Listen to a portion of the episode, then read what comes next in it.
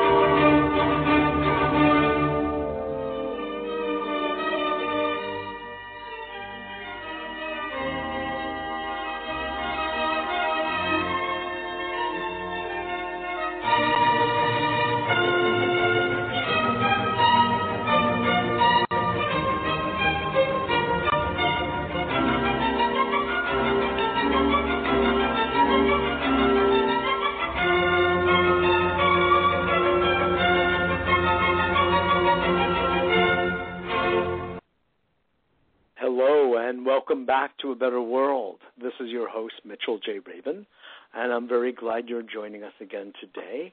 It's always, always a pleasure. Well, today is going to be another very interesting day. We've had a slight uh, change in plan, just slight. That is that uh, our guest today for the show, talking about higher brain living and functioning, uh, will be joining us just a little later than expected, uh, probably in about 55, 60 minutes. And so this allows me to open this first segment up to you, our audience, you who are so important and the essence of what this whole game is about. So I want to invite you, it would be a great time to call in and talk about whatever it is that's really in your heart or in your mind, or in your soul, and share with us. Uh, it can be grand and global, or it can be practical and personal, or anything in the range between, the spectrum between, because my work as a therapist and coach business consultant as well as my interest in the larger questions that we are facing as a planet and as a species. They're all related. They're all in fractal relationship one to the other, not separate, distinct perhaps, but always with a through line uh, connecting thread. So, uh, for those of you who are new listening, uh, my name is Mitchell J. Rabin on A Better World. We have been on the air for, oh my, many years at this point, many years. Uh, probably eight or nine years on the air on radio, Better World Radio, and this month, folks, celebrating our 21st year on A Better World television right here in the middle of the Big Apple, New York City. So that's the story. I am involved in media and using media, using media for change, for education, for upliftment, for inspiration, uh, getting to the uh, deeper levels of perspective, of understanding, of, dare I say, the truth of what goes on. Uh, any of you remember the the great film, may have been a play before that, Rashomon, which uh, gives perspectives on an event that happened in the Japanese forest among a samurai and a woman, I believe it was, many moons ago. A beautiful story up to a point. And depending on who the camera is on at a given segment of the film, you get a very different rendition of the story known as history, a different version of what happened. Why? Well, there are lots of reasons. We're all uniquely and differently programmed. And no matter what, we're all being programmed by the reptilian brain. That brain, part of our larger brain system, which is directly related to, yep, you got it, our survival. Yes, our survival, folks. From moment to moment, something we speak about in psychology, something we speak about in total biology, and something that in my interview just now with Dr. Michael Cotton for A Better World TV, which will be aired in the next, oh, several or so weeks, just go to our website, abetterworld.tv, to tune in or get our newsletter, and all of it's uh, laid out then and there when who will be a guest on when, the radio or TV, in a given week, we see that the the job of the reptilian brain is fight or flight. It's to make sure we survive, not just from day to day, but from moment to moment. So it's really a very heavy duty program that also has a huge amount of success to its credit because if we're listening to this show right now or if I'm speaking right now, it's because in some good measure, our reptilian function, our oldest brain, has been successful in bringing us, delivering us to the present moment. Thank you, dear reptilian brain. Thank you deeply from my heart. Ah, you have a heart, not just a reptilian brain, thankfully. Well, that posits that there are other parts of this human physiology, this human biology, that will allow us to have different kinds of experience above, quite literally, and beyond, again literally, the experience and functionality of that reptilian brain that has a highly narrowed bandwidths for what it can do. Its choices are few. However, as we move forward in our lives, i.e., in our brain system, we come across the mammalian function, which allows us not only to have finally eaten and slept and procreated, had sex, as the reptilian brain would have us do, so we can perpetuate our species, a very cool thing. But now we can open our hearts and love one another, develop affection for one another, enjoy each other, laugh together, play together, even fight together within certain parameters. Love and heartbeat and pulse being the, you would say, the heartbeat of the mammalian brain. And this is where we get warm blooded, fuzzy feelings that arise in our system uh, feeling compassion, understanding, sympathy, empathy. And then that's not all, folks. It doesn't end there. Uh uh-uh. uh No. And not in the least that is but a stepping stone to something even more powerful and more profound and more far reaching. And that is into what we call the cerebral cortex and the prefrontal lobes. Yes.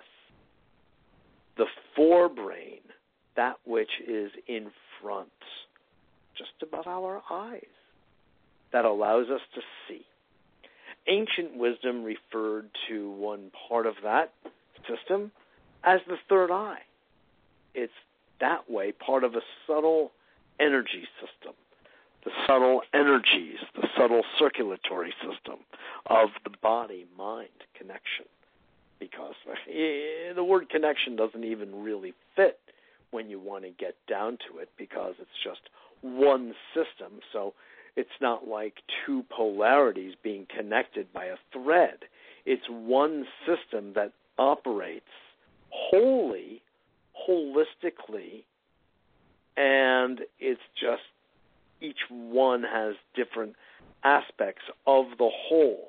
It's like um, there's a hub with spokes coming from it, each spoke of which has its own particular usefulness to the survival and the advancement, i.e., the evolution of the whole. Therefore, you could call it evolutionary wholeness or whole evolution, whatever way you want to put it. Let me remind you that this is Mitchell J. Rabin for a Better World. I'm very glad you're joining us again today. We are going to have a guest in the latter half of the show today. It's going to be an extended show. Our guest will be Dr. Mike Cotton, who is in New York City right now from Milwaukee, and he'll be uh, speaking with us about a system that he has developed that is uh, rooted really in very much of what it is I'm talking about here in some good measure. That there exists the potential to fulfill this notion called human potential and activate those farther, more dormant parts of our brain and I'll say nervous system that are waiting to be utilized. It's like imagine a really quality pitcher that's just sitting on the bench, hungry, eager to get into the game. And that's the way about 95 to 98 percent of our entire system is waiting to be used.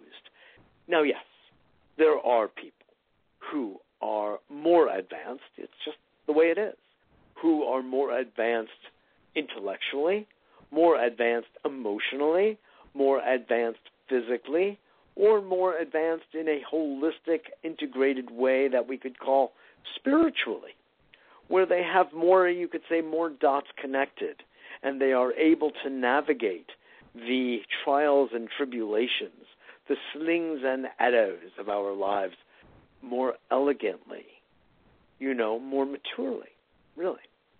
And that is someone who becomes uh, sort of a mentor to us, an ideal figure on the uh, horizontal plane of humanity. Uh, Nelson Mandela, a Mahatma Gandhi, a Martin Luther King in my um, my hierarchy, if you will, a Lao Tzu, a Buddha. These are some of my heroes. Uh, a Jesus the Christ as well. So we do have an entire array of beings who, still related to their own cultural contexts, by the way, none of whom I believe fully transcended or fully integrated that context in the most possible conscious way. I know most people would disagree with that, but you know when you learn that uh, Gautama Shakyamuni Muni Buddha had some peculiar attitudes toward his mother and his sister and women, you think, wait a minute. And this is documented, by the way. How could that be? A wholly enlightened being still has some bias toward an entire gender of the human species? no, don't tell me. Well, yeah, that's the textual historical record. Yeah. So you can put a lot onto that, you can put a little onto that, you know, what is the charge for you, for me, but it does suggest something short of what we today, in our cultural context, may call wholly enlightened. It's that there's some attachment somewhere along the pathway. And uh, I think we should allow uh, space for that.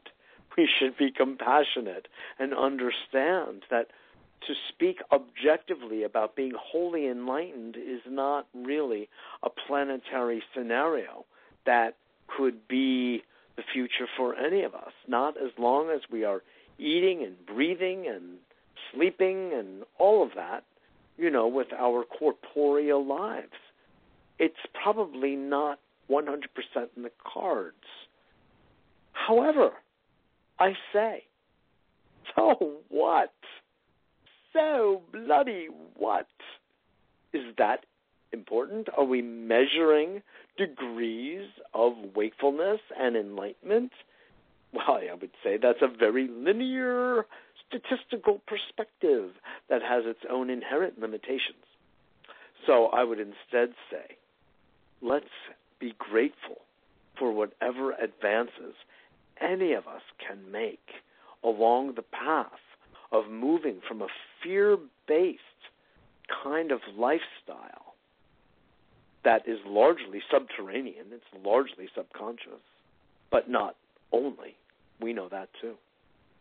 Into a more conscious, a more awake, a more settled, stable, centered, happier, joyful type of state that really is ours to experience. And, you know, I think it's safe to say that we have all had many times that sense of inner peace, a sense of well being, a sense of real connectedness to all things, all life around us, in nature, in Gaia, in group, in society, in family, in relationship.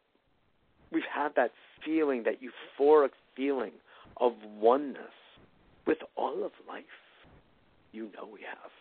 You know you have. And it's a beautiful feeling that really very little, probably nothing replaces. It's that treasure chest of experience that opens up all of our pathways and gives us access to, well, the infinite, really. So when I say that we are, and it is said, I should say, that, you know, anywhere from 1 to 5% of our brain system is being utilized at any given time. Well, how do you measure the infinite?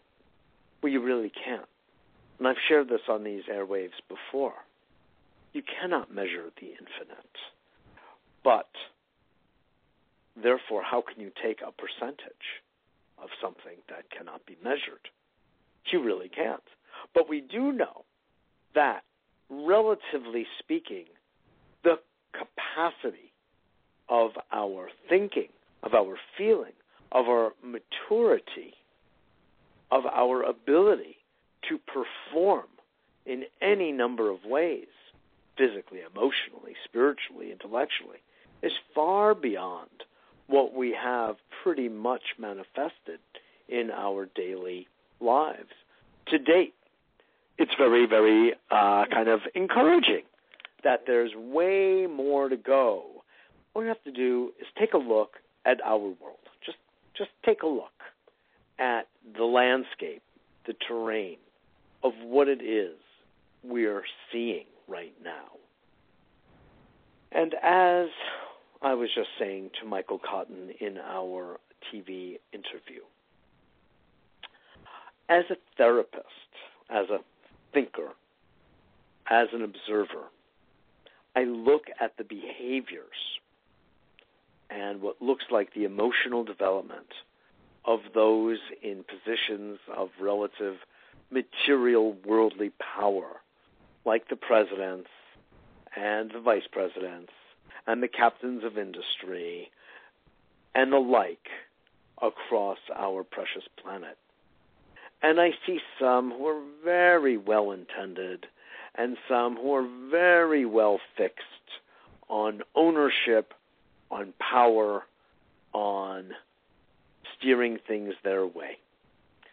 And I would say that these mm, kinds of behaviors are largely related to the high development of a limited brain, which is the reptilian brain, and very little development in the other quadrants, the other aspects of our entire brain system. And if we are ever going to have a planet of peace, a society of well being, it is going to be directly related to, corresponding with, our ability to approach and dive deep into the cerebral cortex and more than anything, the prefrontal lobes, which have been scientifically measured and very much correlate with the experiences, the subjective, delicious experiences of love, of happiness, of joy, of well being, of peace, of serenity, of love, of compassion, of relatedness, of brotherhood and sisterhood, of interconnectedness with all life, with a sense of belonging, with a powerful sense of the intuitive nature and alive nature of all sentient life. Wow. Can you really exchange that? So it is perhaps why so many of those monks and those um, priests and priestesses and others of a spiritual, mystical bent over the course of millennia have opted out of the world of the village, the life of the village, and have instead gone to the life of the monastery where they can kind of groove in peace, undisturbed by the outside world and its other concerns. However, that ain't fair. We need that energy, that intelligence actually rooted right back into the village. That's how the game works. We have to bring that back home, folks, back to our origins, not segregate it to the life of a mountain dweller or someone in the forest just uh, meditating on his navel, nice as that may be, and appropriate as that may be for a while. But just like the Buddha himself said, it's not my enlightenment. You could say it's ours. I feel obliged in the depth of my soul. Is there a soul in Buddhist psychology? In the depth of my soul to share what I have experienced with others. It's because we are truly one being when you get down to it. On that note, will other aspects of my well being other aspects of me, call and share with me your thoughts, comments at 602 753 1860. That's 602 753 1860. You know, we want to heal the world. There's a phrase, of course, you probably know in Hebrew tikkun olam, which means to heal or to repair the world. Well, that's not with band aids, folks. That's from the inside out. that's from the kinds of harmonious feelings uh, and attitudes that I'm referring to here in today's show on a better world. And that means that when we become inwardly awake, we then stand a chance to help awaken others onto the higher planes of existence, the higher planes of reality. And I don't mean in some far flung, multi dimensional parallel universe. Well, yeah, it might be happening there too. Far be me from saying no to that. Yes, and yes. However, aval, as we say in Hebrew, it matters what's happening here. And as Ram Dass remind us, reminded us, here now, as in his phrase, be here now. And that means taking our awakened new neural pathways, our new neural net, which includes the prefrontal lobes, which then becomes its own, as Michael Cotton said really beautifully, its own feedback loop where our chi, our ki, our prana, our shakti, our ruach, to continue the Hebraic kind of metaphor here, becomes self circulating. And it's interesting. You can even think about it to some extent hormonally and from the point of view of neuropeptides and neurochemicals because we seek pleasure. And our bodies seek to repeat pleasure. And if we're starting to have a pleasurable experience, we want more of it. And when that happens through the opening of our higher brain centers, as people such as George Ivanovich Gurdjieff talked about from decades ago, as many of the masters of old spoke about. But now we have more of the concrete physiology. Gurdjieff knew more than God knows most. Uh, and he knew and interpreted and understood through the mystical traditions of what it is I'm talking about, and it all has a physiological correlate. But if you want to talk about peace in this world, if you want to talk about dealing U.S. right now with Russia or Syria or Israel or Palestine, if you want to talk about social justice right here in our own U.S. of A, if you want to speak about really going back, I should say, to democracy from this insane fascistic state that we have come become but don't speak about as such because it's so bloody unpopular and we all bristle at the thought that we have this brilliant constitution in so many ways. We had founding fathers who opened up the space for the pursuit of liberty and justice and happiness in such a powerful way. Yet, with every single story under the sun, all fear based, we have an NSA, we have an Edward Snowden looking from the point of view of the NSA and the U.S. government as a fugitive when actually he's one of the great American heroes of all time. Same with Bradley Manning, for that matter. You know, I know he changed his first name.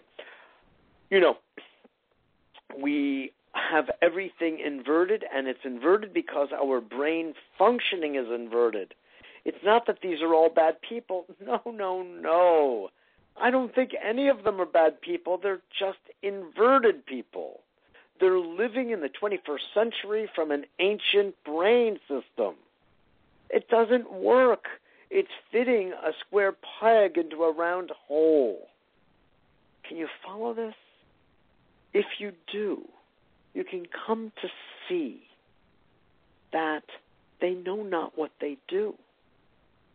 And our willingness to have compassion and understanding for the situation at large becomes available.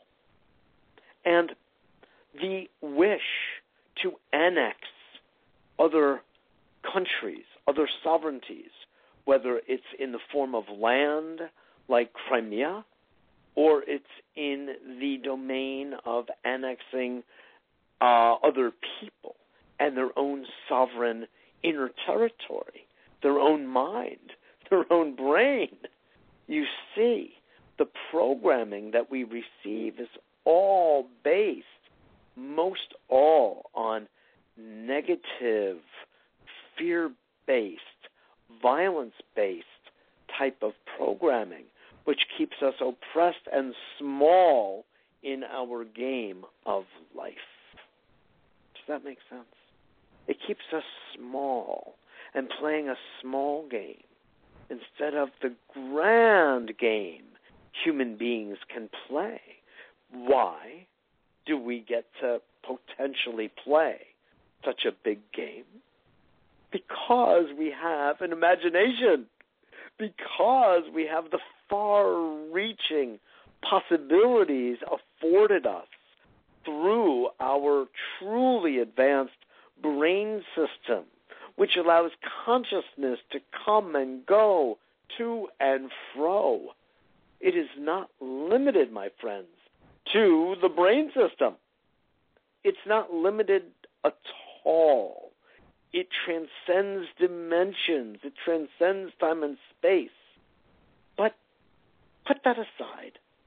Let's just stay right where we are now and creating a better world. Let's use our intelligence to create a better world so that people can have proper sustenance. They can have food and shelter and livelihood that's meaningful, purpose, high minded, big hearted values. All of this is part of what our lives and our society can simply be populated with. You know? So,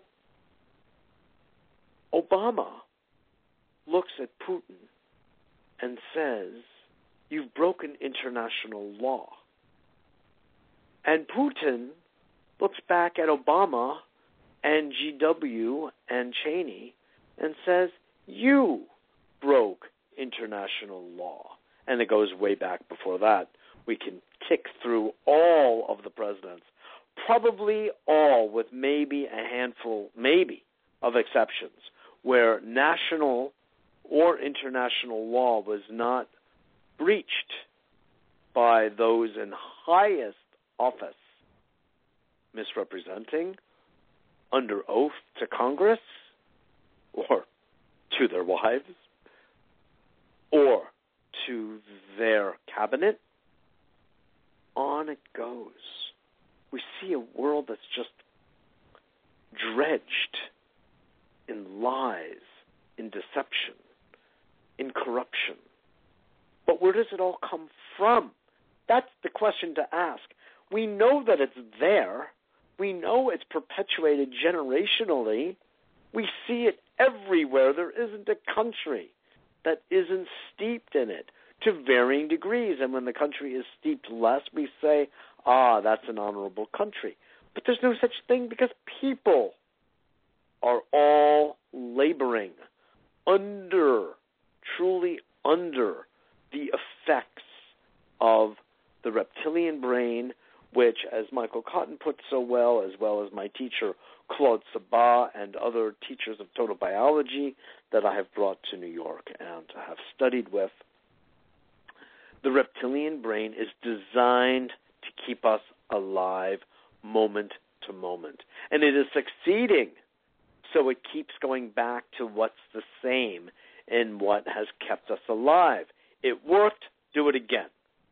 You don't have to reinvent the wheel, folks. We got the system down. We do this, we do that, and we're alive. Yes, I've succeeded. However, and there is a big however, we have a sense of adventure. We have a sense of aliveness. We know that that sense of adventure and aliveness is not really quenched by the same thing day by day. And even if we do the same thing day by day, we can bring a level of aliveness to those patterns. But we have to see that there are patterns that we are enlivening. And when we enliven even those survival based patterns, we are enlivening oh those different parts of our brain. And I am suggesting, and we will get into this with Michael Cotton when he comes to join us, of higher brain living. Higherbrainliving.com is a website you really want to check out. He has training facilitator programs all over the country. They have hundreds of facilitators uh, working in 22 session uh, segments with their clients, and their lives are literally changing. And their lives are changing because they're gaining access to the higher levels of their brain through some very rather simple procedures and a mapping, if you will, that helps detach from the dominance and the preponderance of the reptilian brain. It allows for adventure to occur into the higher level, intuitive, holistic, whole brained, um, alive, spontaneous, creative functions of our heart mind connection, also connected to the brain and the entirety of the nervous system, which gives us that sense of being alive, that sense of being grateful. I mean, is that cool? I mean, can you imagine daily waking up into a powerful sense of beauty and gratitude? That you're just thankful to be alive every single day and every single moment. There's a substrate of awareness, of gratitude, of thanks inside your daily experience and you have a level of understanding of why things are the way they are, it's because it's as though people are living with with a bag over their head and they're not seeing what's really going on, but you've had the bag removed from your head and you can see more clearly, more lucidly, and you don't get mad at the people who can't see. You have understanding of them because they're only using some small portion of their brain which also means, by the way, they're only using a small portion of their neurotransmitters and they're using a small portion of their hormonal system. You see how integrated it all is? Which means they're only using a small part of their thinking and reflective uh, cerebral apparatus, including the cerebral apparatus and activity that connects to their heart brain and we have the Institute for HeartMath to thank for some really groundbreaking work about the thinking hearts. Beautiful work. If you don't know it, look them up. I think it's heartmath.com. Surely you can Google and find. Anyway, this is Mitchell J. Rabin for a Better World. So glad you're joining us. I hope you're getting this because when you hit this groove, when you get this picture, this perspective, you can take a deeper breath. You de stress automatically because you see all the stress and the strife in the world and all of the striving and all of the ambition and all of the pushing, whether it's in the banking system and Wall Street or here or there or wherever, is a function of, you could say, small brainedness. You're going to say small something else. Well, it could be that too, but the main thing is that our brains are only semi operational. We don't feed our system the proper nourishment. We do not breathe at the depth that our lung system and our skin system were designed to breathe at. Our thinking is below capacity in so many areas, so many people.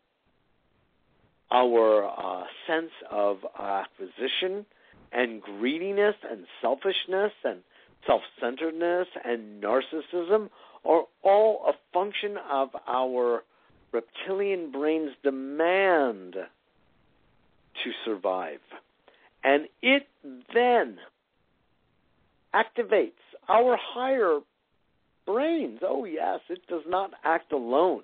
And it will use some of our higher brain functions to be strategic, as in militarily strategic, as in politically and economically strategic, or socially strategic, to keep its survival at the heights of the game, even at the expense of others. Okay, it's a it's a utilization in the wrong direction.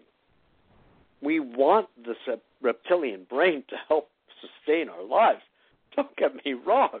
We're not throwing anything out with the bathwater. No, no, no, no, no. It's a question of ratio. It's a question of proportion. It's a question, ratio, of course, as the basis of the word rational. And when we engage and then integrate those parts of our brain system that haven't been working, that haven't been turned on, and therefore the, our DNA in those domains are not fully operational. It's like getting a new life, you know, it's a new way, it's a new possibility. It's like, oh my God, why didn't you tell me? You know, for those of you who have used any kind of sacred plant, the entheogen, plants that help to awaken a level of consciousness, multidimensional consciousness, or amplify parts of the brain and the subconscious that are otherwise dormant. Yes, I'm talking about such things as known as psilocybin or ayahuasca or uh, mescaline or peyote or any of these uh, considered, you know, questionable substances. Well, they're only questionable if you've never tasted them. But when you do, you are brought into a dimension, a world that you did not have a clue existed, except if you could wake up inside your dream. All right? It's that radically different than the life you are currently living. I'm not advocating people do one thing or another that doesn't match their sense of reality unless they want to stir things up. God bless. But I'm using this as an example of the kind of radically different life and consciousness that is available that you do not know of. Or, I'll give a, a simpler example. You've lived in the New York area all your life. You travel to the southwest. You don't see a building on the horizon. You see desert and you see sun, rise and set. It's a landscape that is dazzling when you see the painted colors across the sky at sunset. I never, ever thought I would behold something so beautiful. And you become awestruck. Or you travel to another country with a different language, like somewhere in Southeast Asia, where your contacts are few and far between with anything, any reference is really not there. I mean, in the Romance languages of Europe, we have a touchstone because we all have Latin and Greek and to some extent German in common, but through English. But when you go to a place that has an entirely different uh, language family, such as China, you don't have the same touchstone. You are living in another world, especially when you go, go out to the villages. You're in another world. That's what I'm talking about. Your frames of reference are completely thrown off. So you get smarter. You begin to adapt. And your higher brain kicks in along with your reptilian. You, goes, you might get scared. But to the extent that you can convert, transform that feeling, that sensation that you interpreted as fear into one of adventure and excitement, you are more than halfway there, folks. You are getting smarter, you're getting more intelligent because you're developing those parts of the brain. Now imagine, I've been thinking about this. We bring the likes of Putin and Kerry and Obama into a room. We play utterly beautiful music. They go into an alpha state. You bring on a comedian they start to laugh. Also, alpha, by the way. Their brains get coherent. They feel a sense of brotherhood. They're laughing. They slap each other on the back. You know, like, did you get that joke? That was hilarious. And what what's humor? But it's it's speaking about that substrate of human behavior, attitudes, consciousness that we all have in common. Or there are commentaries on the uniqueness of different cultural ethnic expressions. And we all get tickled. We all laugh at ourselves. We laugh at others. It's just, it can be a party. Now, in that state of mind, tell me, let's say they've eaten well, let's say they've laughed well, and then they heard in this order some magnificent music. And then they sit down at a kitchen table, not a big conference room, a kitchen table. and they say, look, we want a peaceful world. What's the problem? Yes, we know it's an oil fossilized world, fossil fuel world. um, how do we work this out? We're all moving out of fossil fuels anyway. It's just a matter of a few ticks on the clock. We're moving into renewables of wind, of hydropower, uh, you know, uh, mini hydropower, not necessarily dams. Uh, a project I'm working on in that respect. Uh, geothermal, so high level solar. Everything is transforming. It's unbelievable what options there are before us. So bent out of shape. We don't have to divide the world up into oil rich countries and not. There's some folks on YouTube who say they're making oil out of, you know, the simplest things, you know, by pressure. So let's not go crazy. Let's not let our reptilian brains control our lives. Let's agree among ourselves to get smart and let's say, how can we do what kindergartners are told to do by their parents and by their teachers to share and share alike? We're all privileged, or none is privileged. You know, let's all be privileged. Let's be looking out for each other, not looking to compete and suppress or kill off each other. It's just it's not a game worth playing. And when you've not activated the higher brains, these do not look like possibilities, my friends. They do not look viable. But when you do activate our higher consciousness, which correlates with the brain, and Michael Cotton will be speaking with us about that in short order, he's done some beautiful work in this regard we have another, where it's another operating system. It's like taking Monopoly and bringing it up scale to another operating level where everybody who's playing gets to win. Everybody wins. We don't have the resources for that. You know we do. And if people stop grabbing for themselves, hey, it can happen. That means there's no more corruption because you don't have to grab because there's plenty the web of life has provided for us bounty, plenitude, abundanza. It's there. Anyway, talking about abundanza, if anyone wants to call 602 753 1860, 602 753 1860, I'd love to hear from you. I'd love to hear from you yes, uh, I have been reminded by my intern that this coming weekend is the New Life Expo, Mark Becker's New Life Expo. Mark is a very dear friend of A Better World and has been for 21 years. I will be giving a talk on Saturday. This is all at the Pennsylvania Hotel across from Madison Square Garden around 33rd, 32nd, and 7th Avenue in the Big Apple in Manhattan in New York City.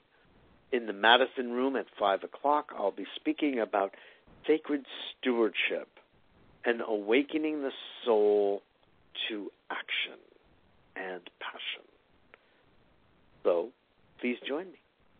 Michael Cotton will be speaking there as well and doing a special event that will be taking place there. If you go to our website, abetterworld.tv, you can learn more about that as well. And if you get our newsletter, which if you do not oh, please do sign up for at again, abetterworld.tv, it is there. It's a free newsletter. It goes out only once a week and it announces who we have on the weekly television show, which by the way, this is a good time to mention begins next week not at what has been the standard time of Tuesday nights at 10:30, but a new time of Mondays at 7. Mondays at 7 p.m. At the same time, it's aired in Fairfield County from Greenwich to Westport, Connecticut, Mondays at 7. A different show, but nonetheless the same time slot. So, please do join us. This coming week will be, hmm, we don't have that yet set. But last night, we had Ray Camano talking about uh, the ICAP release meter, uh, an EEG device that he developed. And we're talking about a lot of things that uh, Michael Cotton and I have been talking about today with his higher brain living system, which is beautiful, beautiful stuff. He's done a lot of really good homework, and he's integrated thinking from people such as Ken Wilber and Don Beck of Spiral Dynamics, who we had on our show years ago, and uh, other real good thinkers. Donnie Epstein we had on decades ago, it seems, of Network Chiropractic. So I want to mention the New Life Expo coming up. I also want to mention to you the Awakening the Dreamer, Changing the Dream Symposium, uh, or It's Up to Us, the Pachamama Alliance. Do look into this. It's again on our website.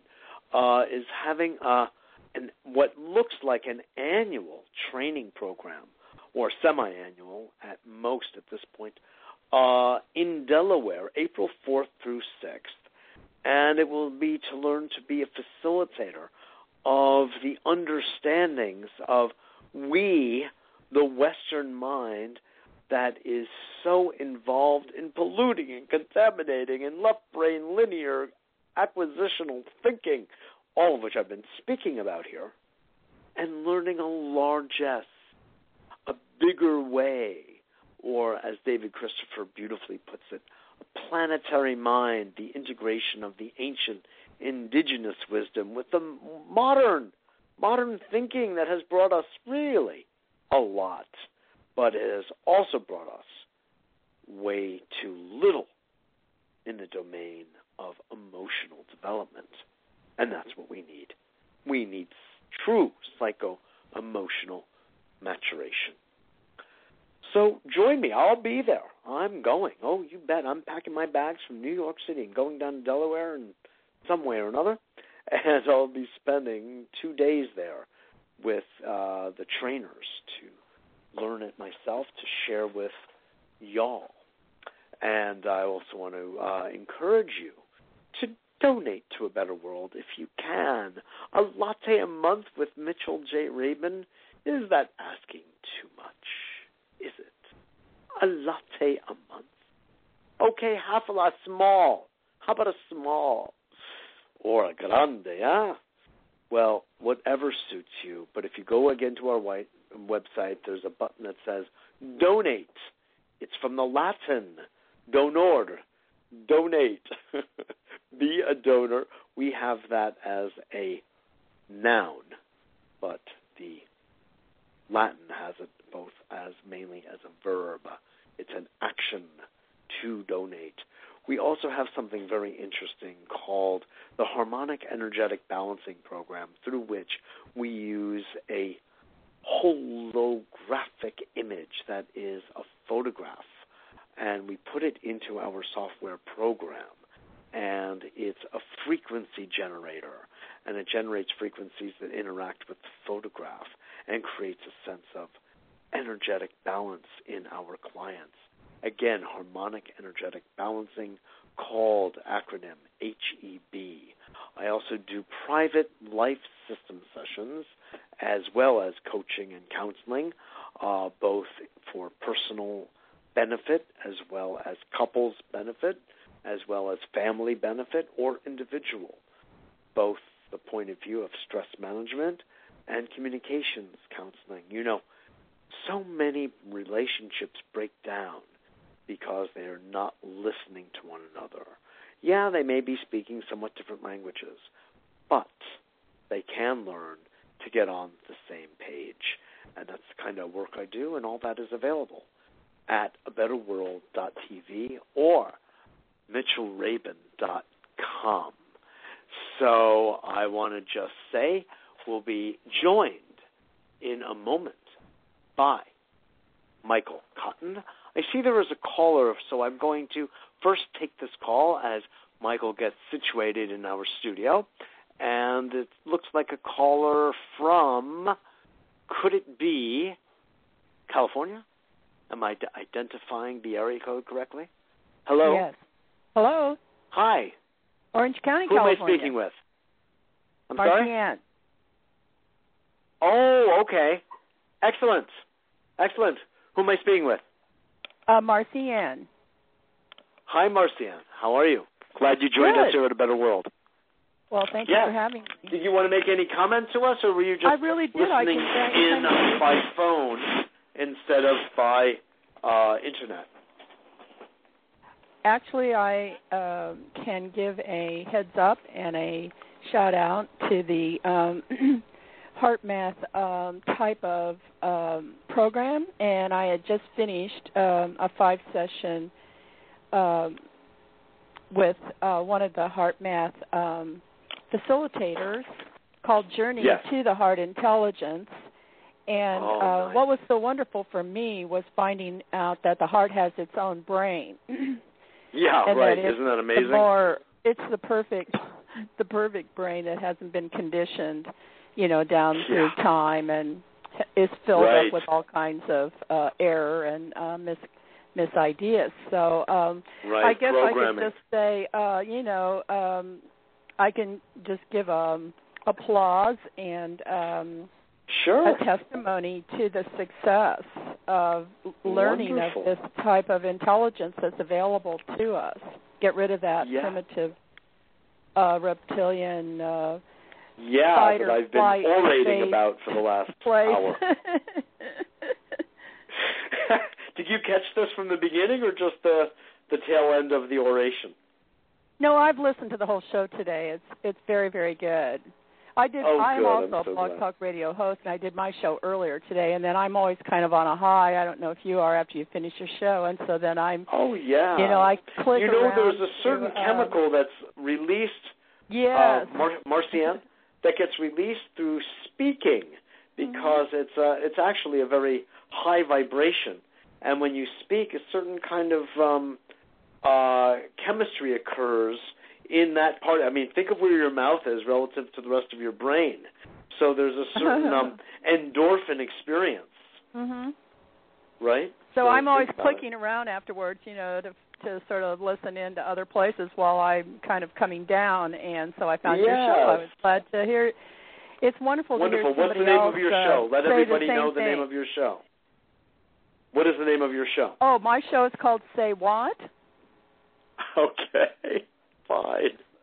Very good. Well, that way you've let and I people know on a better about world. the fact that that we are gods, but we just have Yes. to learn how to operate as a god, and what does that mean, and where is Yeah, the beautiful. power, and how do we use it, and um, but uh, you know, all of us are teachers, and all of us are students, and um, so even though I do a radio show, you know, I'm still learning myself and um I just appreciated this journey to the heart intelligence about the most of Yeah. anything I've kind of done in my life. Sure. Well, listen, you are in the right place at the right time. Yeah, I guess I'm he's about ready to come on. I'll get yes, off and exactly. I'm going you to sign bring off him with on. you with all due respect, and I'm going to bring on Dr. Michael Cotton, Okay. who is Bye. This is yet a, a beautiful complement to the heart math work, by the way, Marcian.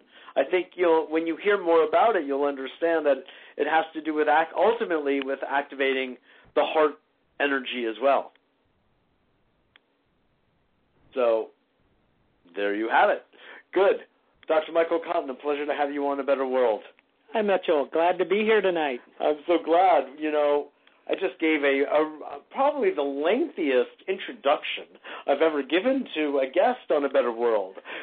You got me warmed up. I got you warmed up. I got the audience all warmed up. I got them warmed up, not just warmed up.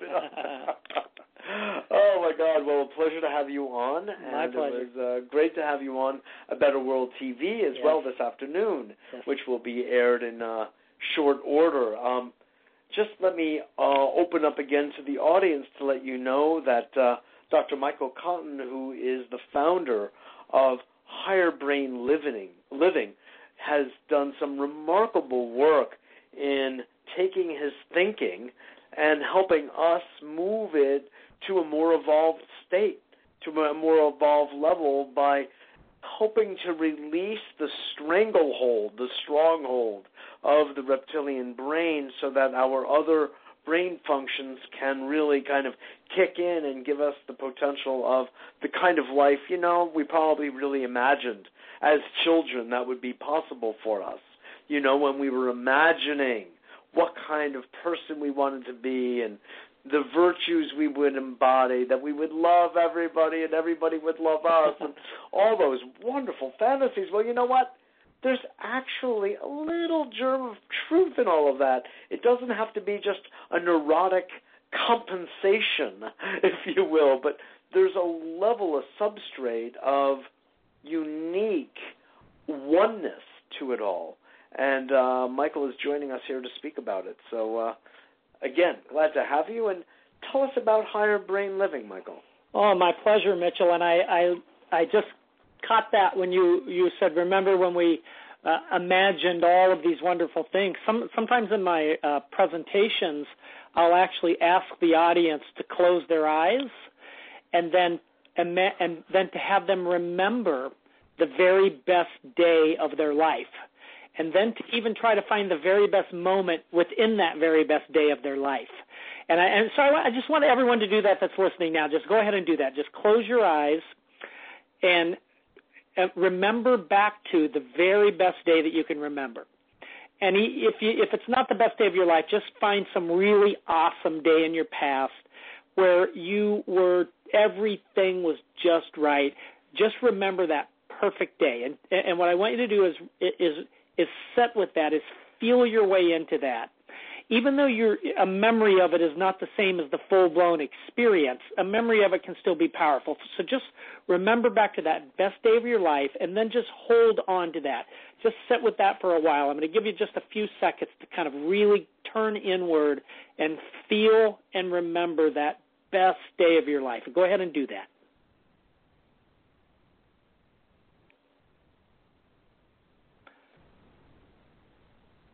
Okay, and now now open your eyes.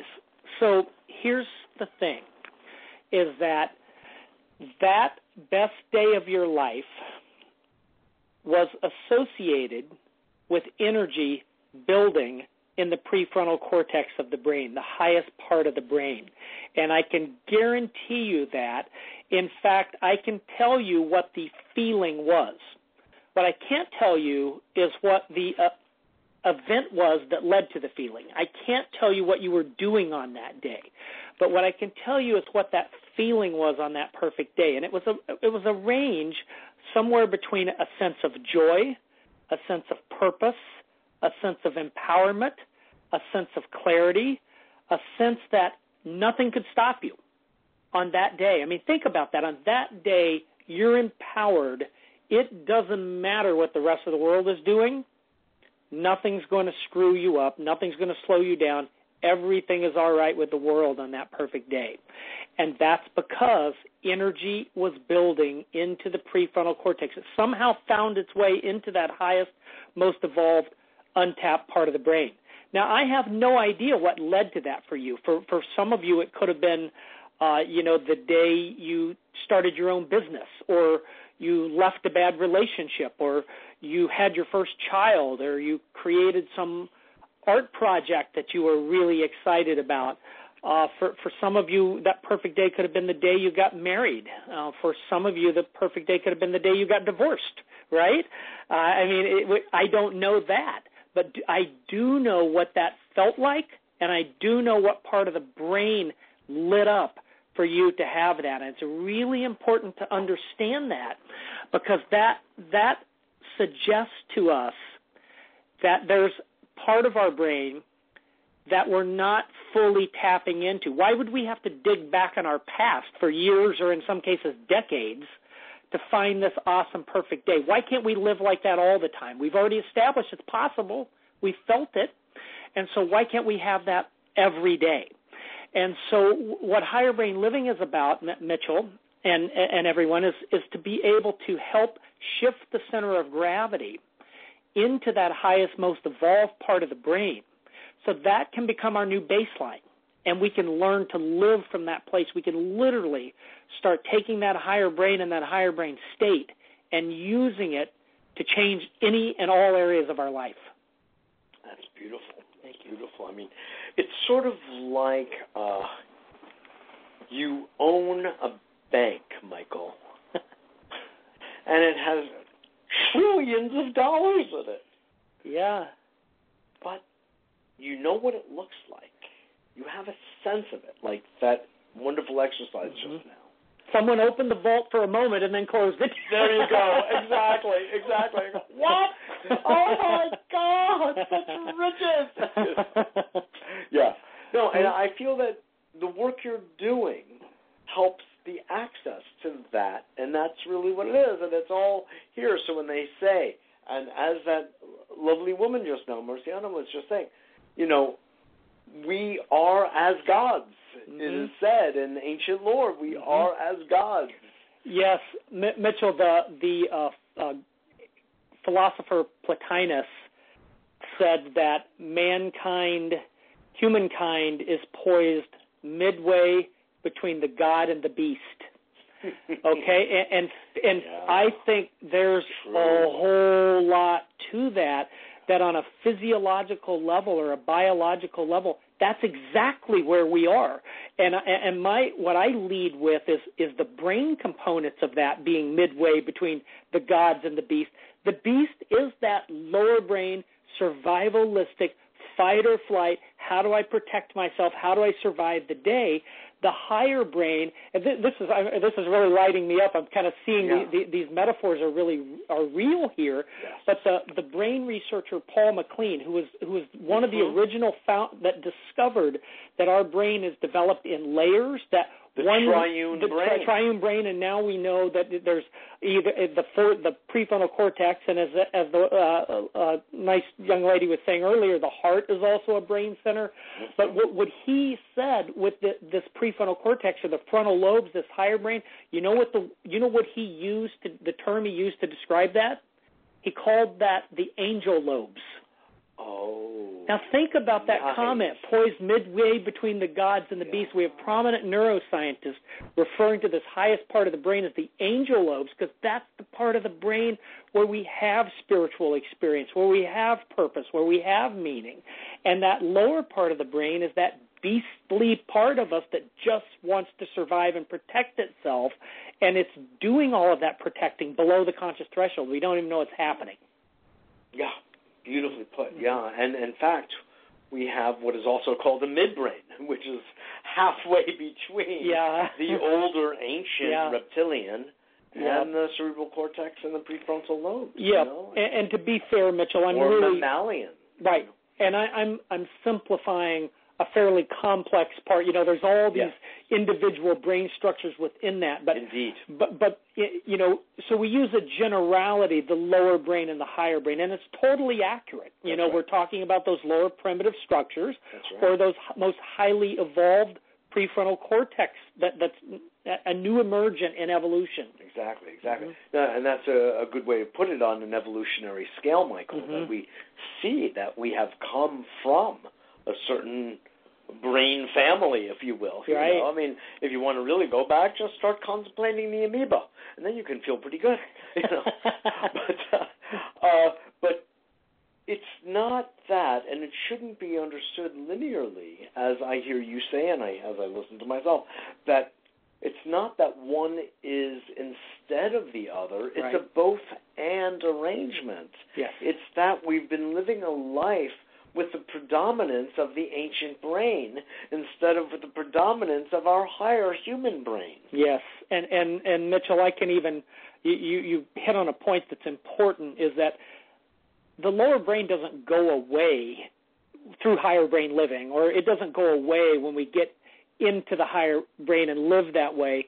It's a structure that will still protect us if we step out in front of a bus, but it's poorly adapted for us to grow and evolve in the complex model modern life that we have. And yes. it's terrible and it has its grips into that and it's not made for that. So we've created a level of complexity out there in the world that the simple survival strategies in the brain simply can't deal with. And their default mechanism is always protection. So it's going to find a way to protect you, even if that's at the expense of your growth and evolution and ability to thrive and the ability to create and go beyond. The lower brain is, is, is going to protect you. And so what evolution does is transcend and include. And so as these higher structures have been built on, the lower one is still maintained, but here's the thing. What we want is to get into the highest, most evolved part of the brain, the part made to change and thrive and create a new world. And we want those lower brain structures to be in service to that. That's not how it is right now. The lower brain structures are dominating.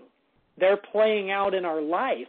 We want them to still be there. In fact, that creating all of the, bringing all of that together all in service to the higher brain, that creates an, a new emergent property that's not, nothing we've ever seen before. The potential is nothing we've ever seen before. Yes, exactly. Yeah. And I, I'm going to dare say, and I would love for you to correct me if this is not an understanding, but because we really do think with our whole body, mm-hmm. a point that I've been making lately, you know, we have the the heart brain, as we were just speaking about with uh, Marcian, yep. and uh, the work of HeartMath. And I, I, I think they're a wonderful organ, organization, by the way. HeartMath, oh yeah, yeah me yep. too. I, I've had their I've had their leaders on our yeah they've show. they've done a lot of really yeah, valuable work. A lot of good mm-hmm. research, uh, and we have what we refer to, of course, as our gut, which is a brain. Mm-hmm. There are neuroreceptor sites in our colon, mm-hmm. you know, and uh, we respect that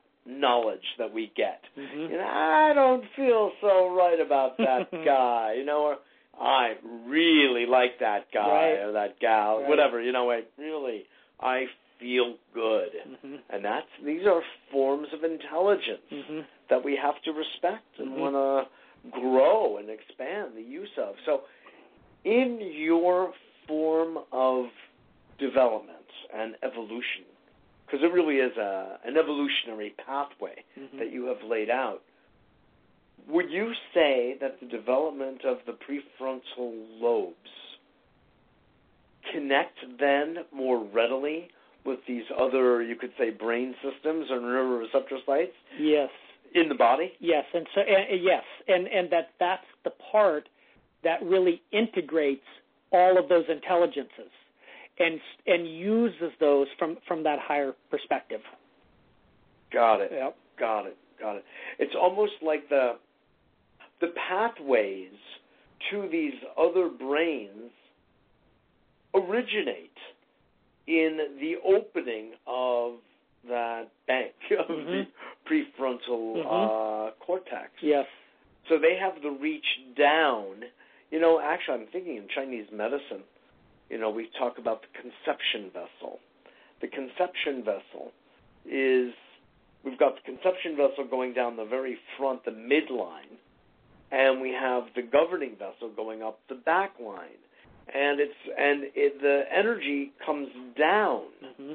from the the crown. Mm-hmm. It comes down, and I'm just mm-hmm. making a a bit of a parallel that Mhm. maybe the energy when these when the forebrain opens up, that that energy can cascade downward Mm-hmm. into these other heart, you know, and, and brain centers. Right. Yeah. Involuting and, and make sense? precipitating downward. Yes, yeah. Yeah. exactly. Very possible. In fact, there's a, to even just kind of bounce off of that because there's so many variations. You know, I said some of the the ancient traditions were tapping all around this. I when I started, you know, really uh, developing the protocols that created this shift in energy into the higher brain and tapping into these energy reserves or energy resources in the body that allowed that energy to flow into the higher brain. I started just this incredible study of just devouring everything. I mean, a really scholarly undertaking of everything going on for thousands of years that had anything to do with any of this, and and it was interesting to find i.e., everything. everything. yeah, right. But the, but some of the contact points that we use, they had different names and and and you know throughout history and and I one of them the a, a contact that's at the kind of the base of the skull. It's a point that we use and and it's it, you know it's not used alone. It's in a sequence, but all the Mm-hmm. same. I found in um, ancient uh, Vedanta text that that that contact point had been referred to as the mouth of God. and that all and that their model all energy entered the human body through there. Really? Yeah.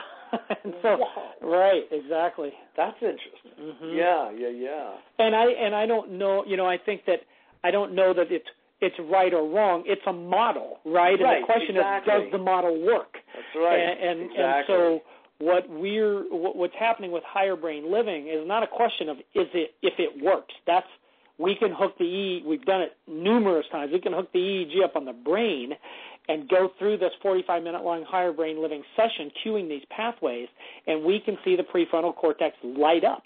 And a whole change in the physiology starts to take over as this expansion of breath moves through the body. It feels like every cell in your body starts to breathe as it's is it's creating its own feedback, pumping its own energy up to that higher brain. The brain itself is taking over now, the higher brain, and, and moving that energy up to itself, using that source of energy to further fuel itself once we've released some of it and, and brought it into there. And so we it's not a question of does it work? We know we can measure the brain and see these changes, and we know that when people apply this through our system to their life, that they get transformative life life changes. So, how is it? and This is a hard question, but how is it that those points that you touch to activate the higher brain functions relate to that higher brain? In other words, you touch among the other points behind the knee, Mm-hmm. the lower by the sacral area, the neck. Yes. Are you thinking along the lines of subtle energy pathways that we get largely from the Eastern understanding of energy?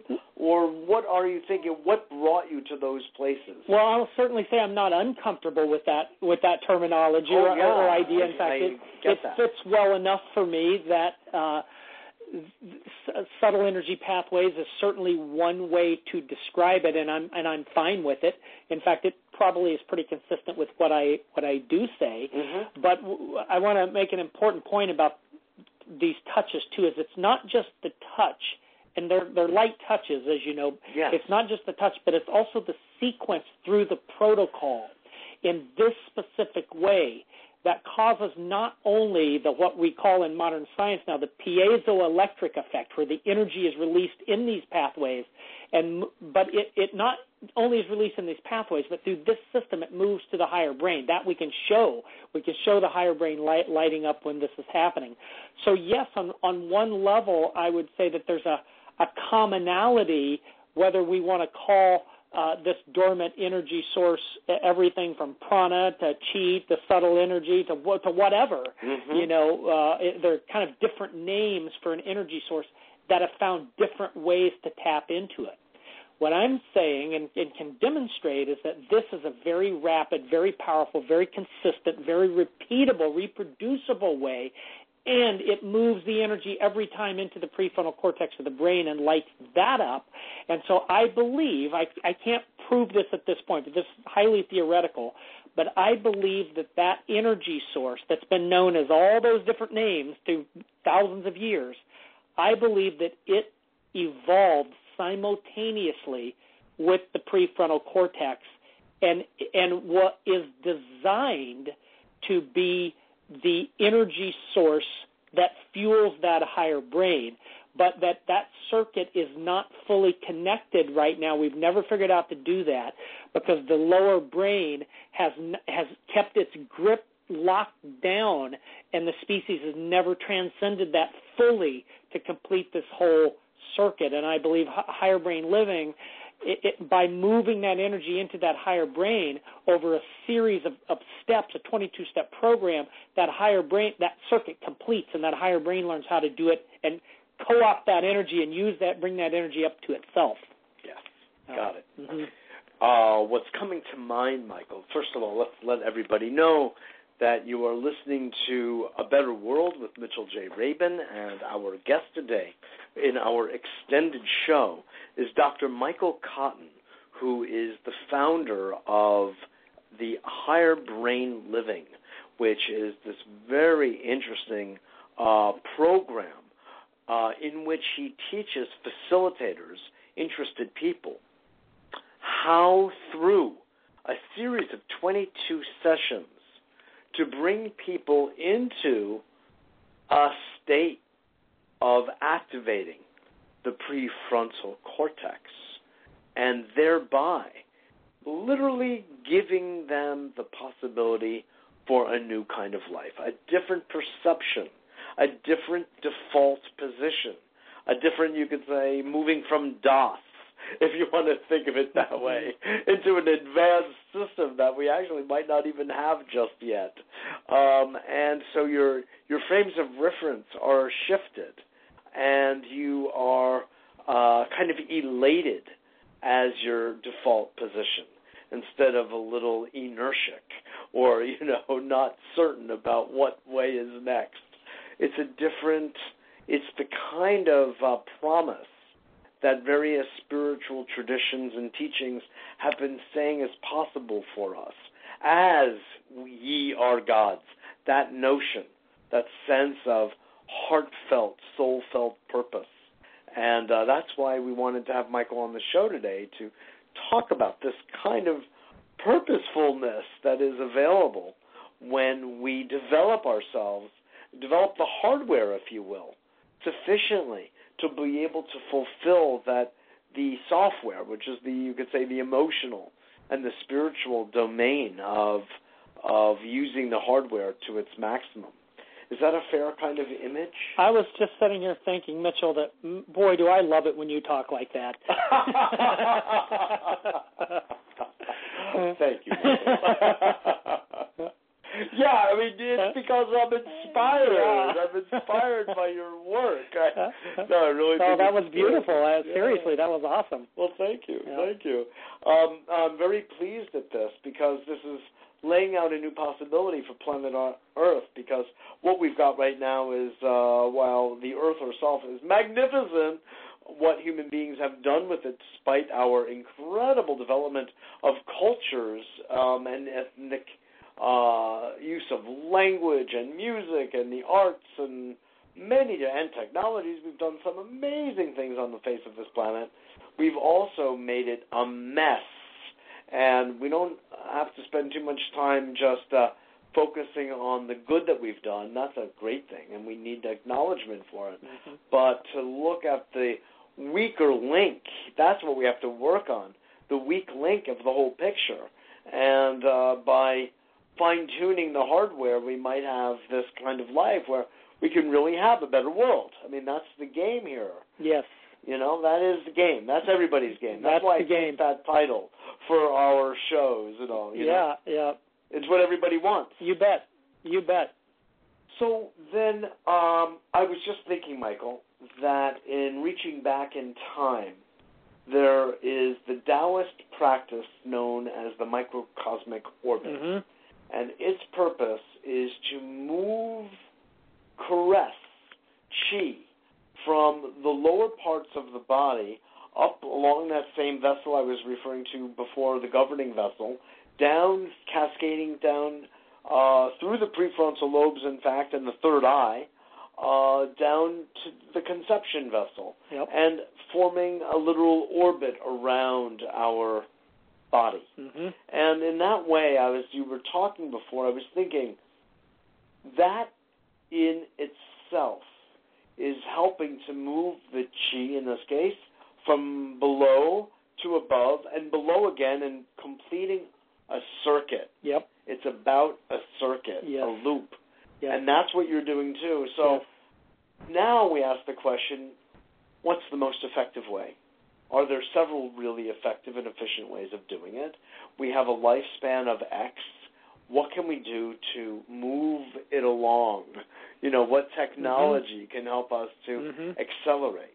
So, can you speak to that? I can, and and one of the one of the thing, and I want to first say that I'm a fan of all, almost all of these things. In fact, that I I'm, I'm familiar with what what you just talked about. In mm-hmm. fact, I, I because I saw some parallels. It was it was like all these lights came on. It's like wait sure. a minute, they were two thousand years ago. You know, and exactly. so I, st- I started looking at all of this stuff, and and it it it all ties in in some way. And what I what I particularly love is the uh, the Isaac Newton quote where he said, "I stood on the shoulder of giants."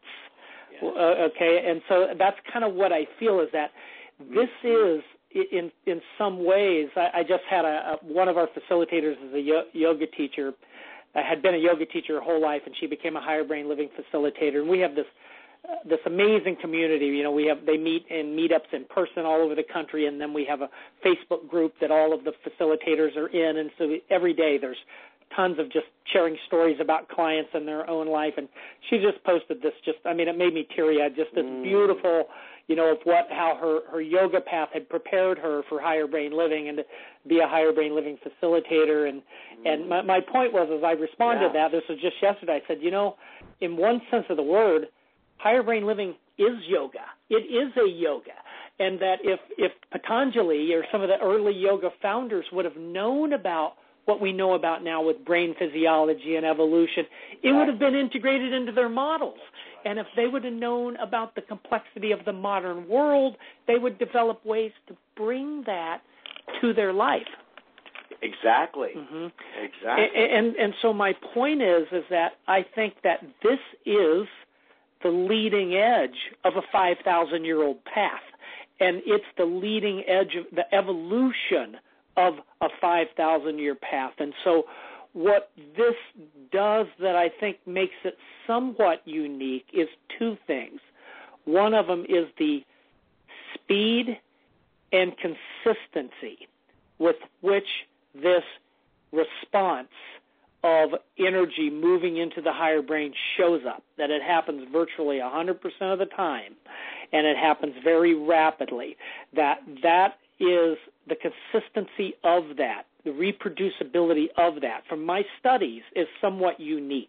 And I've talked to qigong masters and said, yeah, I've seen that, but it was this one client, you know, and so there's a there's a rapidity and a reproducibility to this that is somewhat unique. Number two is that we've developed a very easy to follow yet very sophisticated way to bring that higher brain state to the modern world and to your modern life and to apply it in a way that lets you integrate your whole life with that higher brain. And I don't think anything else does that. Very interesting. Very interesting. There's nothing like integration. Yeah. Because that's really where the rubber meets the road, you know, mm-hmm. where spirit meets the world, right? If you will. Right, right, right. Yes. We've been talking about this yes. today, and that's uh, right. I think that's very true. That's very beautifully put. Um, I would like to know more about the effects that you have seen through your teaching this. You've been teaching this now for whatever six, seven, eight years around the United States. I, I actually I developed it about eight years ago, and I uh, launched a practice in Kansas City, where I lived, my hometown at the time, and I uh, developed a you know a way to run a business around it, and it was just absolutely the most remarkable thing that I could have ever imagined. I had a waiting list in my practice uh, for a long time. The the I had because I had done so much research. I also was connected to a lot of people that were researchers or data sources, and mm-hmm. and so I I had a lot of uh, uh, people that I knew that, for instance, were developmental psychologists and that were researching developmental psychologists, and so we started developing questionnaires and surveys that were tracking the person's inner experience as we were helping them apply this higher brain to their life. We wanted to know what was changing in your relationships, what was changing in your finances, what was changing occupationally, what was changing in your physical body, what was how was your emotional state changing, how was your consciousness changing. We were tracking all of these parameters through these kind of different different t- types of standardized questionnaires and and looking at all of this while while I was continuing to develop, develop this model.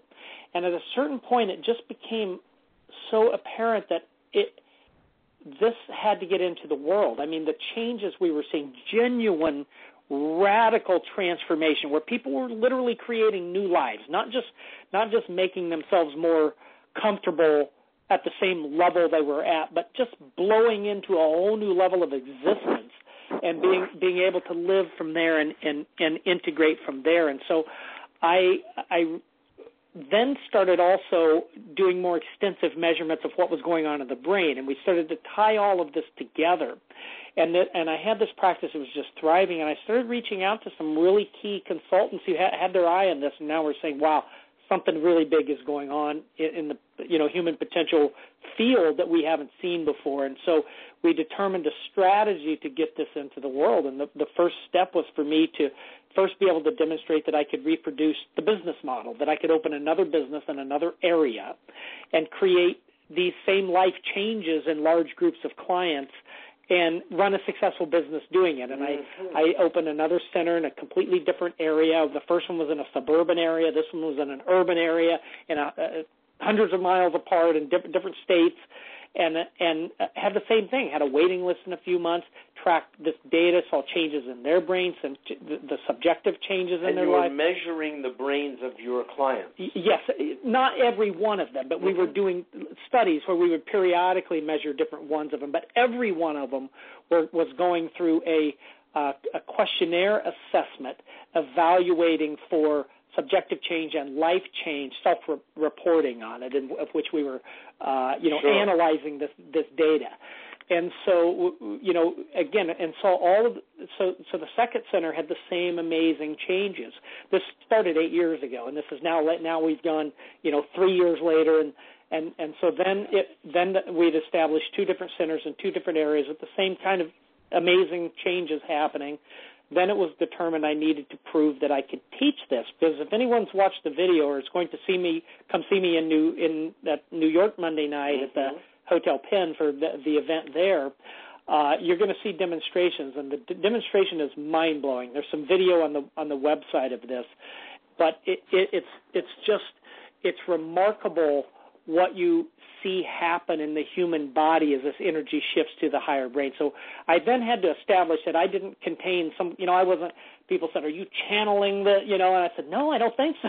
you know, I think I can teach it. And so I, I, right. I set out to prove that, you know, uh-huh. and, and I went and I handpicked five people that were these very different demographics, right? Uh-huh. Uh, and I, I, I created a training program. I spent uh, unbelievable amounts of time to really get this thing right, to teach it. And so I brought them through this. I ta- trained those five people, and they then started to work with people, and they could do exactly what I could do. The same thing was happening, and I and so from that point on, we had kind of all of our ducks in a row, so to speak. And I launched it three years ago, uh, where we now are training approximately a hundred people a year uh, and certifying them as licensed higher brain living facilitators. Mm. And so uh, we'll, be training another hundred this year. Uh, there's online modules, and then leading up and to the training. program is essentially a year in duration. Or? No, no, no, no, no. There, there are. Um, a couple of different models. There's a standard license and an advanced license, but there's four online modules, and then there's also uh, some on-site training as well that happens in the summer after you complete the on online problems. But a, a few days of on, uh, on-site problems, depending on which model, which is also what I'll be discussing at the at the presentation up. I see. Yep. Sure, sure, sure. And doing live demonstrations. So how long is just just so I have some idea sure. the duration well, at, for someone to become well, once certified? They, once they do the four online modules, so those are worked on a home or office, then uh, the standard license is 10 days of on-site. It's in two five-day modules, and the advanced license is, is 20 days of on-site. So it's in two 10-day modules, I and those happen in the in the summer. I see. Mm-hmm. So is the duration typically then a year or more than a year? Well, it de- it depends on the, the the person. For instance, we yeah. I, I will have people enroll. I, I'm here in New York doing presentations, doing this big presentation coming up Monday, and we'll present the licensing model. So people will have an opportunity to enroll. There'll be people enroll in that now. As soon as they enroll, they'll be sent their online modules. They'll work on their online modules up until they come to summer training this summer, and by the end of August, they'll be a trained, certified, licensed higher brain living facilitator. Oh, so it could be a matter of uh, four or five months. Yes, e- even even yes. Oh, Let's okay. say even three or four months. Oh, Yep. interesting, Mhm. interesting. Okay, Mhm. so that it's not necessarily people who are in the field of chiropractic or massage therapy or reflexology or EFT or Not exclusively, but those those are really the primary people that find who us. find interest It- it- that- in. yeah, they're either wellness practitioners or in the personal growth field. They're Yes. uh, chiropractors, massage therapists, energy workers, body workers. We have a lot of psychologists. We're, we we have a uh, and several psychiatrists even have been trained in, in the work. A lot of psychologists. It, it's I I did a, a talk for, for uh, the National Psychological Convention in Minnesota last year. Uh, we have uh, I have two of my um, uh, trained facilitators that are both licensed psychologists that are doing that I've approved to do CEU seminars on higher brain living, and so uh, it, you know he, the healing professions, the personal growth professions, those are the ones that that first find us. But we also take if it's just a, a, a lay person without any experience in the healing arts or personal growth industry, if they're the right fit, they're the right fit, and so Sure. we take them into the model. Right, sure. Yeah, So yeah. it doesn't require That's right. that kind of background, but those are the people who would find themselves most drawn Mhm. to what you're doing. When I first the first round of training, it did require that, and what I found out really by Mhm. really looking at that, it was really so much more important what a person he- held in their heart than their their educa- educational sys- uh, experience. So this was right. So different than anything they'd learned anyway that it wasn't that great of an advantage often to to have some of the background. Right. You In know. fact, some people say I, we used to deal with that all the time when I was studying acupuncture. Was it good to have a background in medicine, Western medicine before, or a hindrance? Right. And they actually found that to have a medical degree was a mm-hmm. hindrance because they were so programmed to think a certain way along a certain pathology That's model right. That's that right. it was really difficult for them to make the uh, shift, Yep. the up leveling, I'll say, I, I, I to the Chinese model model, which is holistic that's right. and it's a well wellness model. It's not it's not there's recognition of pathology. Don't get me wrong, but Mhm. it's just it's a different worldview completely. I joke at training because I, I started w- with all of the healers that, that come to us. I started this with uh, one of the the, peop- the people in that first five group that I trained. Uh, Dr. Uh, Drew Neville was a, uh chiropractor in a chiropractic practice, and he came in as a client of mine, and it just, you know, blew his whole life open and changed his life in the most amazing ways. And he said, if you if you're going to train people on this, I, I want to know, you know. And so he was one of the ones I interviewed as these first five. But Start to, with. to to bounce off of what you said is is that I I when I brought him in to train to to train him in that group of first five, I said, well, the first thing I have to do is deconstruct everything that's been put in your head the four years you were in chiropractic college before we can then start training. You know, words, we have to unlearn before we newly learn. Right, right, right. right. No, I get it. you know, uh, it's reminding me of what was the original notion, actually, of Freud and then later Jung, which when the Jung Institute began, uh, they would select mm, uh, students from any walk of life.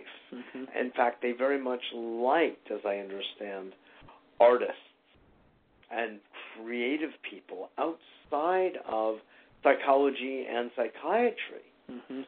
And it's interesting that, you know, Yep. it was only the MDs in the United States when Freud first came here who decided to sew up psychoanalysis for themselves. Right. It was it was a political and economic move. It Yep. wasn't an actual move because Freud, as Bruno Bettelheim told us, was talking about the soul. Right. And now you know, having an MD doesn't help you deal with the soul. They don't even see it. They don't even acknowledge it. Right. So it's actually a detriment.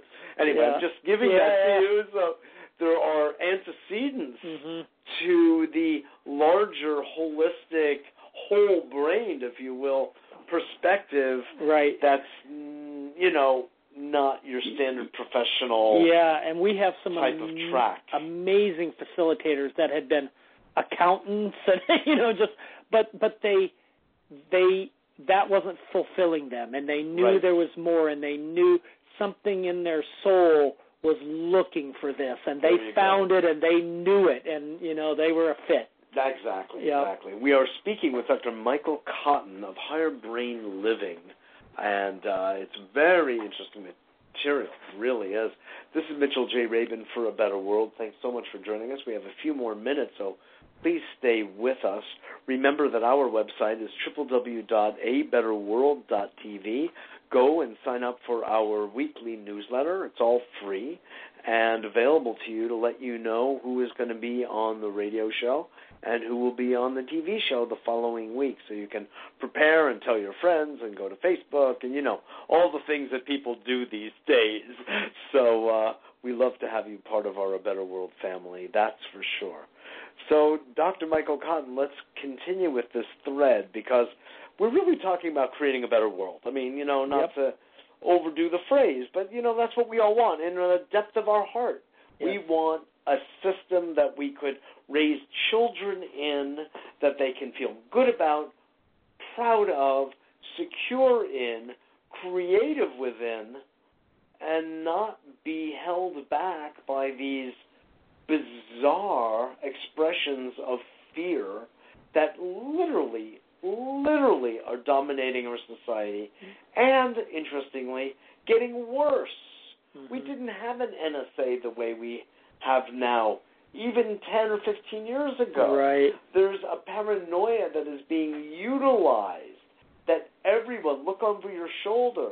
This is uh, this is no longer a democracy as we've known it, and we see that this scourge is passing around the planet. Mhm. Thankfully, at the same time, there is an awakening happening on the level of love, on the level of joy, on the level of the kind of um, activation you're speaking of here, for which we are all deeply grateful, because that's the counterpoint or counterpunch to this uh, incessant growth of a you could almost call it a form of cancer Right. which is a form of fear and paranoia Yep. that is utilized. So, talk to me a little bit about how you see the, you could say, the sociological or the larger picture of the work you're doing. Well, that is really the most exciting part of it for me, and and uh, yeah, yeah, Yeah. It, it is, and and Very I cool. I don't you know I don't impose my values on on anyone else or our you know certainly not our facilitators. I mean they come in for a lot of different reasons, and some of them just initially want to become trained, or or a person that just wants to become a client. They want to become a client just simply because they're they feel depressed or they're anxious or they're stressed Their out. or- lives aren't going the way they Right. see Right. fit. Right, and, you know, not all of them come in and say, "I want to maximize my human potential. Take me, you know, take me to God." And uh, you know, uh, that that's not the case. And, That's good. and yeah. they all meet their goals. You know, I mean, it, Right. it it moves you up from wherever from wherever you are. But for me personally, the motivating point and force of all of this is that I want to see higher brain living be a major player, a major vehicle ushering in that new stage of human consciousness and culture that I believe is led by new brain physiology.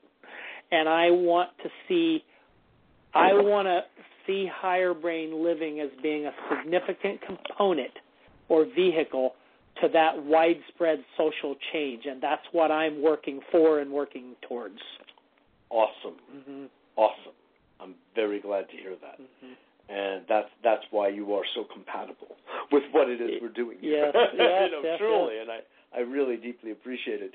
Um, would you share with us in our last minutes a, a few examples of some of the results that you have seen either through your own work with individuals or your facilitators? Oh, sure. Uh, and and again, it is like if somebody were to become a client yep. of a facilitator or get the training themselves, what would they have to sort of some examples of what they might be able to look forward to? Well, I'll start with becoming a, a, a client, and and so I believe the key to shifting everything, whether it's a bad relationship, whether it's bad thinking, whether it's yucky emotional states, whether it's a unhealthy. That's a technical term. Yes, it yucky, is. It is. That. It is. I'll it's explain it to you later, Mitchell. Thank you. whether it's uh, you know an unhealthy physical body, whether it's a job that you can't stand, whether it's your finances, the lower brain wants to create sameness. So no matter if a person enters and reports any of that, their way out is to get energy into the higher brain, create a new map, and apply that to their life. And so we we see people that are literally, I mean, they they're coming in because they're beat down in relationship, because they're stressed out in life, because they don't have any purpose, they don't know what their meaning is, why they're alive, and they find that purpose and they create healthy relationships and they create abundant finances. They bring that higher brain to all of it. I just a, person popped into my head. Mm-hmm. Uh, one of them that became a facilitator that was originally a client. That and this happens a lot. That said, you know, I didn't really even know what spirituality was, and I didn't have any use for it, belief in it. I was a rational thinker. I was a doctor working at a profession, and I went through this program and I found God.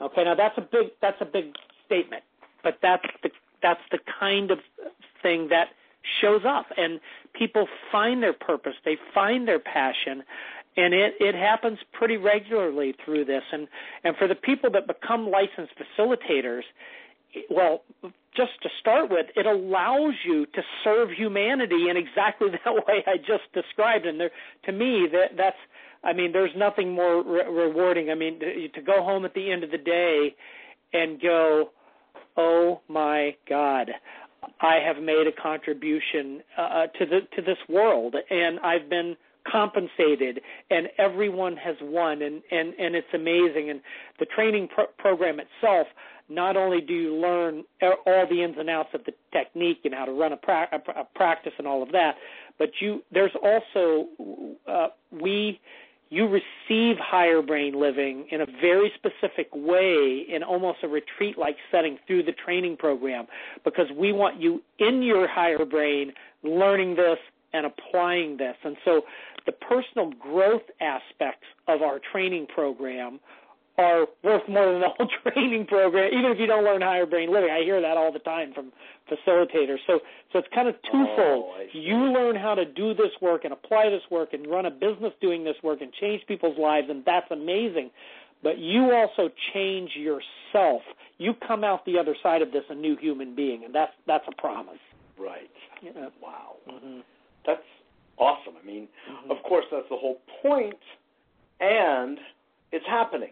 Mm-hmm. I mean, you have how many? Uh, there's a couple hundred trained and licensed facilitators, and there's we'll train another hundred this year. So there's more in the pipeline right, right now as we'll be leading for. Have you gone global with this yet, or you're still?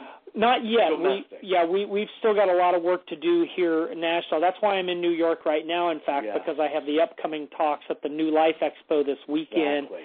And then Monday night I have the the big. Uh, uh, marquee event at the Hotel Pennsylvania where I'll be talking about it. Do you know the times of your talks at the New Life Expo? I I I know that the, this Friday is 7 p.m. and I know Saturday and Sunday are both afternoons. I don't recall what time they are, but they're on the New Life Expo's website. Right. So you can go to their website and find it. But Friday is 7 p.m. and then it's Saturday afternoon and Sunday afternoon, and then Monday that talk is listed on our website. The Monday night 6:30 to 8:30 marquee event where I'm going to do live demonstrations and everything. That's if you go to higherbrainliving.com you get to the homepage of our website. Then you click on the Become a Facilitator link and scroll down, and that will take you to upcoming presentations. And you'll see the New York uh, March 24th event. Click on it, uh, Mitchell. You can, if you do it online, the enrollment, the registration for the event is free. It's it's ninety seven dollars at the door. So oh, so make I so see. people that are want to come to this, make sure you do it online right yeah. now. right. because you will get charged ninety seven dollars at the door. Right, Yeah. sure. Run to your computers, Yeah. folks, if you haven't got there already. Well, you're there by listening to this show, aren't you? So, yes, now open up higherbrainliving.com if you want to attend the March 24th. Fourth, and then become a Monday facilitator evening, page. and- Become fa- yeah. a facilitator. And Absolutely. find the event.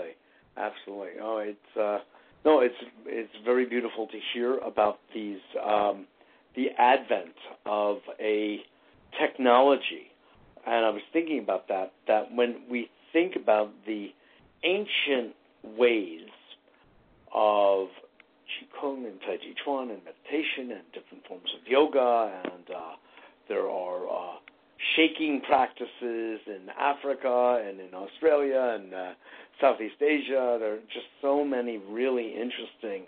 Um, the use of entheogens, which I was speaking about a little earlier. There are so many ways to awaken the higher levels of consciousness. In fact, I used to have a healing center in New York City, Michael, called the Center for Creative Well-Being, in which we used flotation tanks. Mhm. And I used to marvel. I thought, you know, the ancient yogis uh, were so smart and all, but they never stopped to think of filling a big pail of water or, you know, a little bed of water Salt water. with salt water and then making it dark and closing out the entire like a cave Right. you know but in salt water so that you change your relationship to gravity Right. that's very important Yep. in this game Yeah. because that creates a context Yeah. as Dr. John Lilly who invented it Mhm. taught us Mhm. to allow the you could say the the bathing of the higher brain functions Mm-hmm. in the chi Mhm. you know, and it's like it was right there, but they didn't do it. Mm. But it took John Lilly in the 50s to come up with the system working for the U.S. Navy, Mhm. actually, at the time, you know, looking at sensory deprivation. Yep. You know, and so there is a major breakthrough in technology, and we, of course, see many of them. And here you are Right. doing same, making an improvement, which is shows progress, it shows development, and it shows on some level real evolution Yes. in our thinking and our ability to be creative about how to access all of us, Yeah. if you will. Yes. All of us internally and all of us externally. Beautiful. Did I tell you I love it when you talk like that, Mitchell? you did. I'm going to keep doing it, then, Michael. I'm going to keep doing it. That's very funny. No, but this is all a way of creating a historical perspective on what you're doing today Mhm. in 2000. Where are we? 14, Mhm. and that it is part of a tradition of developing inner psychological, spiritual technologies Yep. to help mankind on his or her way. Right, and and you put it very well. I thought there are breakthroughs or emergences on that path that uh, that that are these kind of big explosions of of this.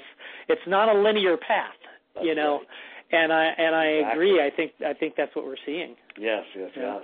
Well, for last words, what do you want to last share with our audience so they can take this with them and have it in their hip pocket? Well, I I guess the main thing was that, that I I really hope that you are uh, intrigued enough to take the next step of either finding a facilitator in your area. You can locate the facilitators on our website, and you say, "Hey, I want to check this out." They do local uh, presentations. You can go visit their center or f- find out where they're practicing and, and receive it for yourself. Go be a client. Go through the, the 22 step program.